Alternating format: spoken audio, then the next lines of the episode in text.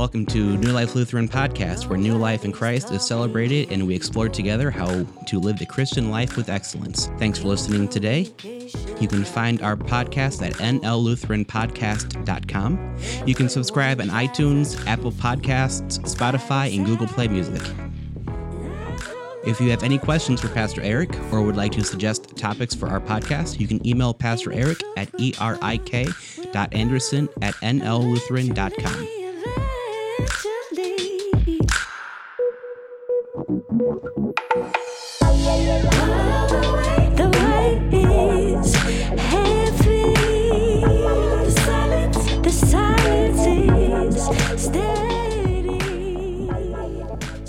So, we are going to uh, open up the scriptures and examine them for a little bit. So, if you do have a Bible uh, with you, or if you um, have the Bible on your phone, we are going to be in Luke chapter 1, and we are here the week of Christmas. Christmas is five days away. Can you believe it? Christmas Eve is four days away.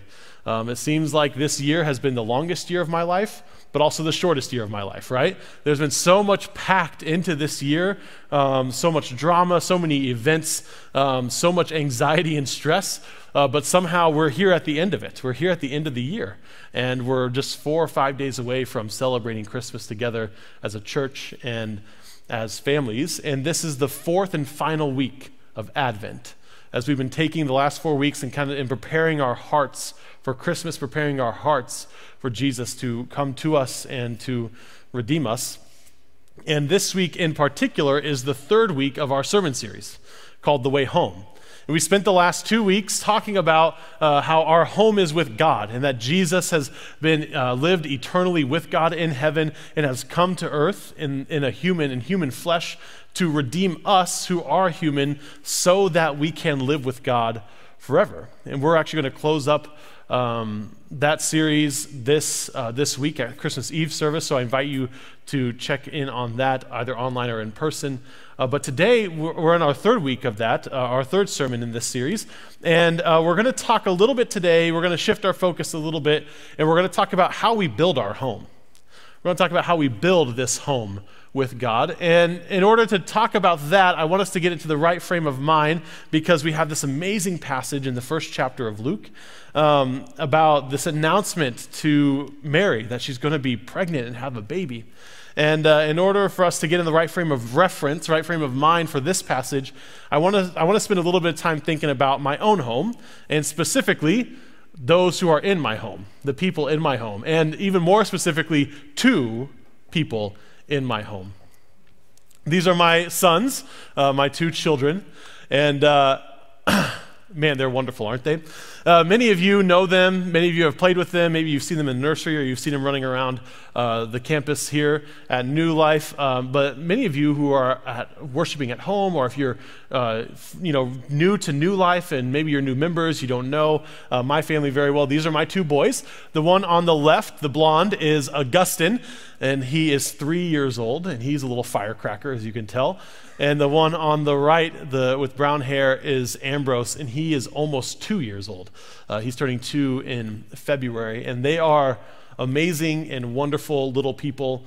But as many of you know, uh, if you've had children, you know that the toddler years are simultaneously the best years and the hardest years of having children. So I live with two cavemen. That's what I live with. I live with these two just rambunctious, dirty, rotten cavemen um, who love to just make a mess of things. And, and Ambrose loves to run around naked. And the other day he squatted down and just did his business right there on the carpet. So then I had to clean up um, after my son, like he was a like he was a puppy who wasn't uh, wasn't house trained yet. But they're great kids. I love them so much. And uh, something that's really impressive about my children and, and all children, not just mine um, but especially with Augustine, the older one.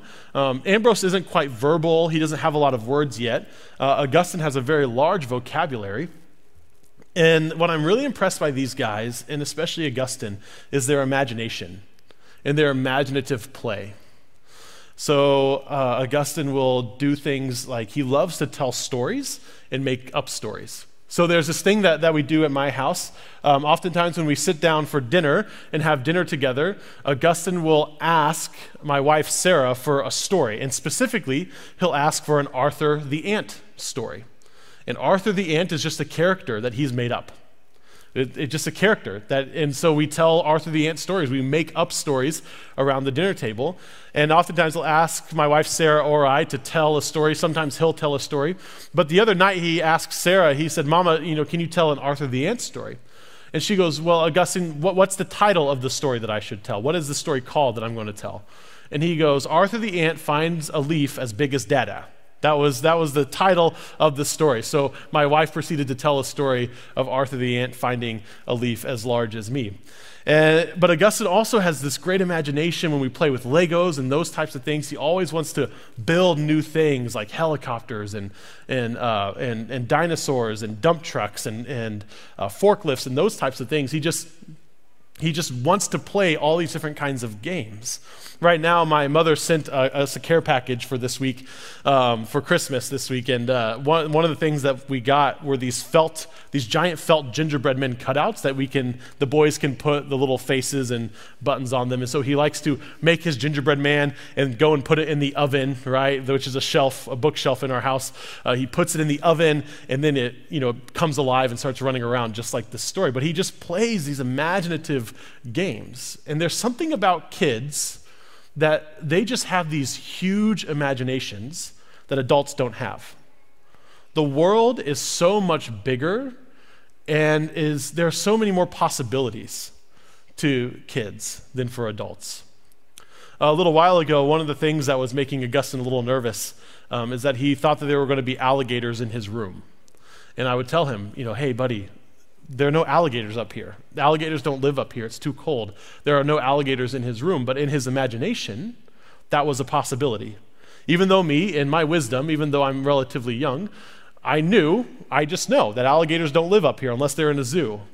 But of course, he doesn't know that. The world is so much bigger and so much more enchanted. And um, it's a more magical place for kids, isn't it? They have these amazing imaginations and th- for children, there are so many more possibilities than for adults. Of course, as adults, we've grown and we have more experience. We're more deeply rooted in reality. Uh, and so, of course, for us, there are fewer possibilities of what can happen and what will happen. In this story today, we hear about a young girl, about 13 or 14 years old. And at this time in a young person's life, although they are a little bit more deeply rooted in reality, teenagers still have really great imaginations. And there are still a lot more possibilities. The world is still a more magical place for teenagers. And we're going to hear about this young woman who hears something that is seemingly impossible. And for her, it's a possibility because she trusts what she hears. She trusts in the Lord. So let's jump into this passage. This is the announcement of Mary's pregnancy to Mary. In the sixth month, the angel Gabriel was sent by God to a town in Galilee called Nazareth to a virgin engaged to a man whose name was Joseph of the house of David. The virgin's name was Mary. So we start this story here in Luke chapter 1, verse 26, and it begins in the sixth month. The angel Gabriel was sent by God. And so we, of course, should ask the question the sixth month of what?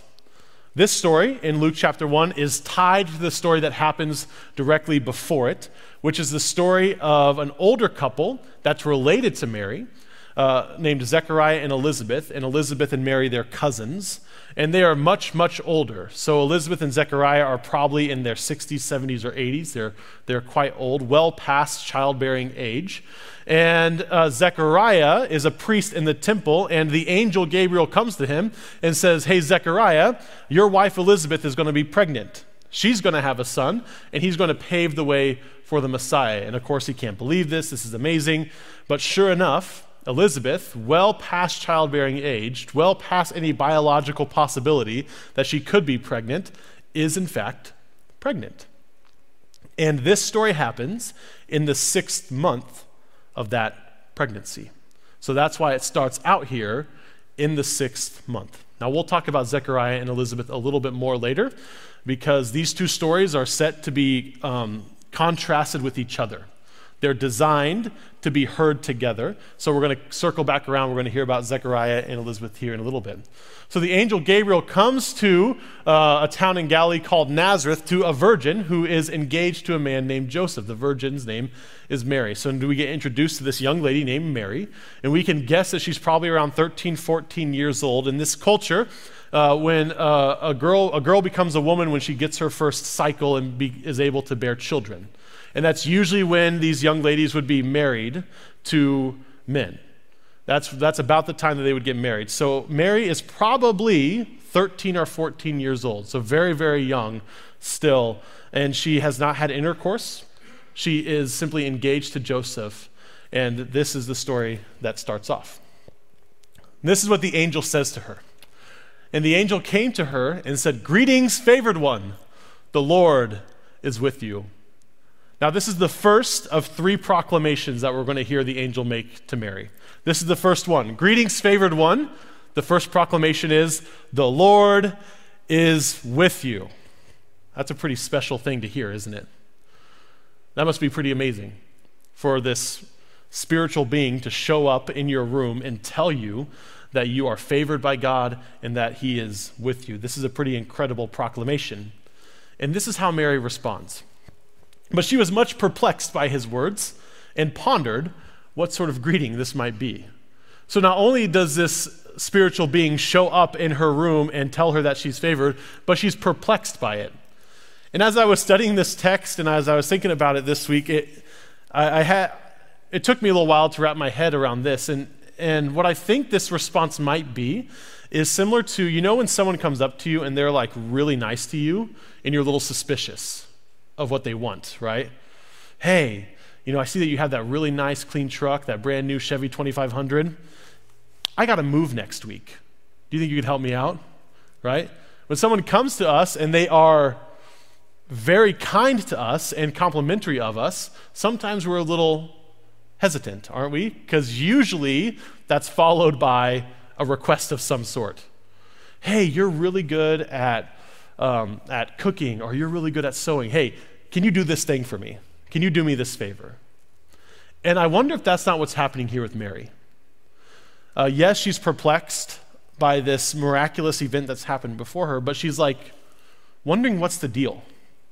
Why is this happening to her? And what does, you know, what's, what's the catch here of why the angel is coming to her and speaking to her in this way? So let's continue in this proclamation. This is the second proclamation that Mary hears from the angel. The angel said to her, Do not be afraid, Mary, for you have found favor with God. And now you will conceive in your womb and bear a son. And you will name him Jesus. He will be great and will be called the Son of the Most High. And the Lord God will give to him the throne of his ancestor David. He will reign over the house of Jacob forever, and of his kingdom there will be no end. This is the second proclamation. Mary, even though you are a virgin, you are going to you are pregnant and you are going to give birth to a son. Not only are you going to give birth to a son, but this son is the long awaited Messiah. All the hopes and dreams that your people have are going to be fulfilled in Jesus. Everything that you've longed for, all the stories that you've been told, all the religious ceremonies that you've had, they're going to find their fulfillment in this young boy that you are pregnant with. He is going to be the king of Israel. He's going to be the king of the world. He's going to rule mightily. And Mary knows the scriptures. She knows all the implications of this from all the prophets of the Old Testament. Again, this is a pretty amazing proclamation, but this proclamation is more amazing than the previous one because this one is not possible, right? It is not biologically possible for this to happen. She has never had intercourse. There is no way that she is pregnant. And so Mary asks the question. This is her response. Mary said to the angel, How can this be, since I am a virgin? Now, this question, how can this be? This is a question of she's asking, How will this happen? How is this going to happen? She's, she's not really questioning that she's going to have a baby. She's not really questioning that the baby is going to be uh, the Lord, the Messiah, but she's asking, How? How will this happen since I am a virgin. She trusts the Lord when the Lord says to her that she is going to that she is pregnant, that she's going to be pregnant and she's going to have the Messiah, but she just doesn't know how that's going to happen.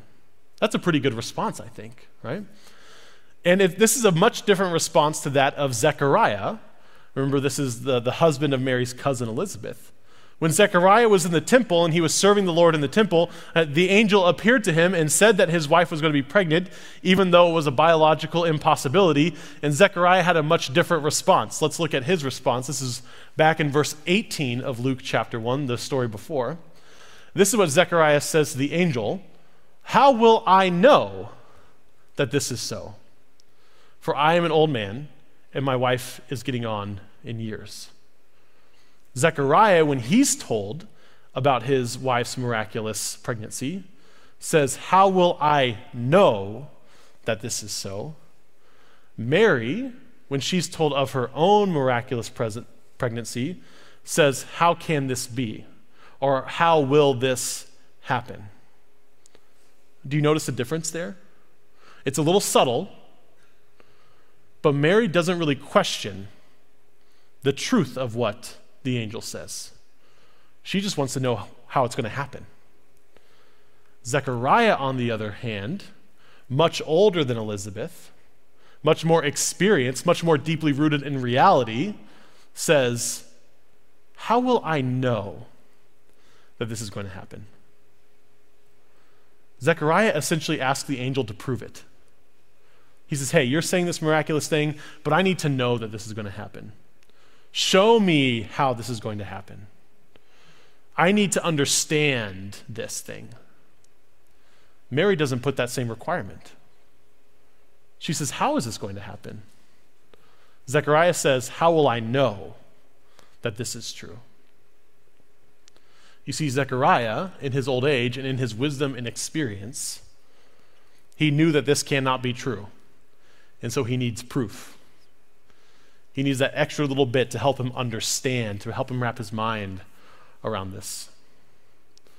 Because you see, this is what happens as we grow older. As we grow older, we become more deeply rooted in reality, and our world becomes smaller.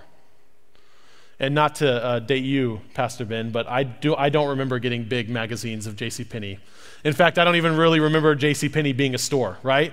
They were, they were all closed uh, as I was growing up. But as we get older, and some of us are much more experienced and have many more years under our belts than some of us in this room, we just get more deeply rooted in reality. But even my wife and I, you know, we're almost 30 years old, and even we ourselves have this conversation where we feel like we're so cynical. We feel like we're so negative about the possibilities of the world, especially after this year with so much darkness and so much division and so much hate. It's easy for us to become closed off. That's exactly what Zechariah is experiencing. You see, Zechariah, he's too smart to believe that his wife can be pregnant. He's too wise to believe that his wife could be pregnant. Mary, on the other hand, she hears the word of the Lord, she hears the proclamation, and she trusts it. And she trusts it. This passage continues. The angel said to her, We're back now with Mary uh, later in verse 35. This is, this is the angel's response to her question How will this be? How will this happen? The Holy Spirit will come upon you, and the power of the Most High will overshadow you. Therefore, the child to be born will be holy, and he will be called the Son of God. And now, your relative Elizabeth, in her old age, has also conceived a son, and this is the sixth month for her who is said to be barren. For nothing will be impossible with God. So the Holy Spirit gives her the answer. The way that you're going to be pregnant is by the Holy Spirit.